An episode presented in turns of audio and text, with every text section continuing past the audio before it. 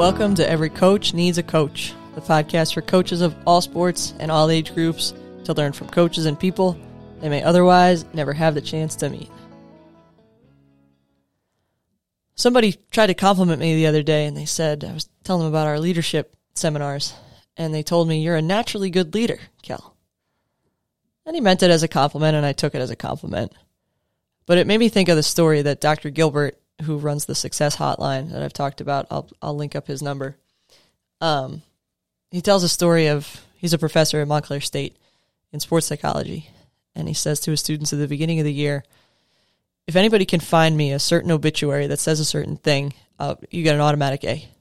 You'll automatically ace the class. Here's what the obituary has to say. It has to say, Dr.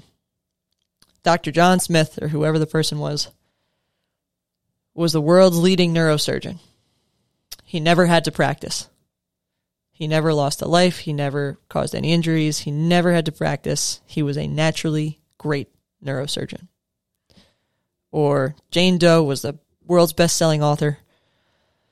She never made any spelling or grammar mistakes.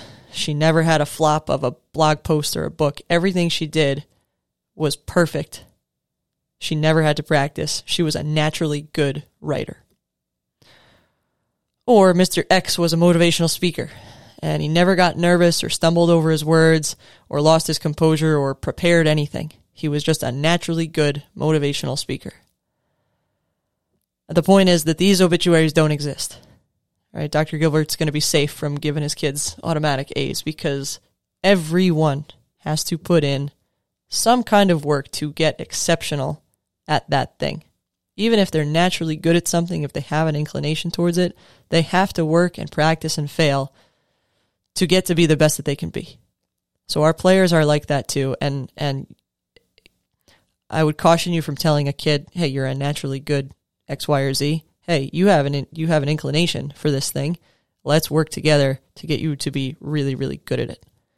I appreciate that my patient thought I was a naturally good leader, this person who complimented me.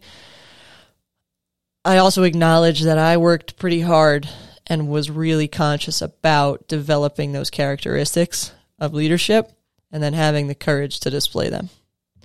I appreciate you. Thank you for spending some time with me today. Keep getting better every day.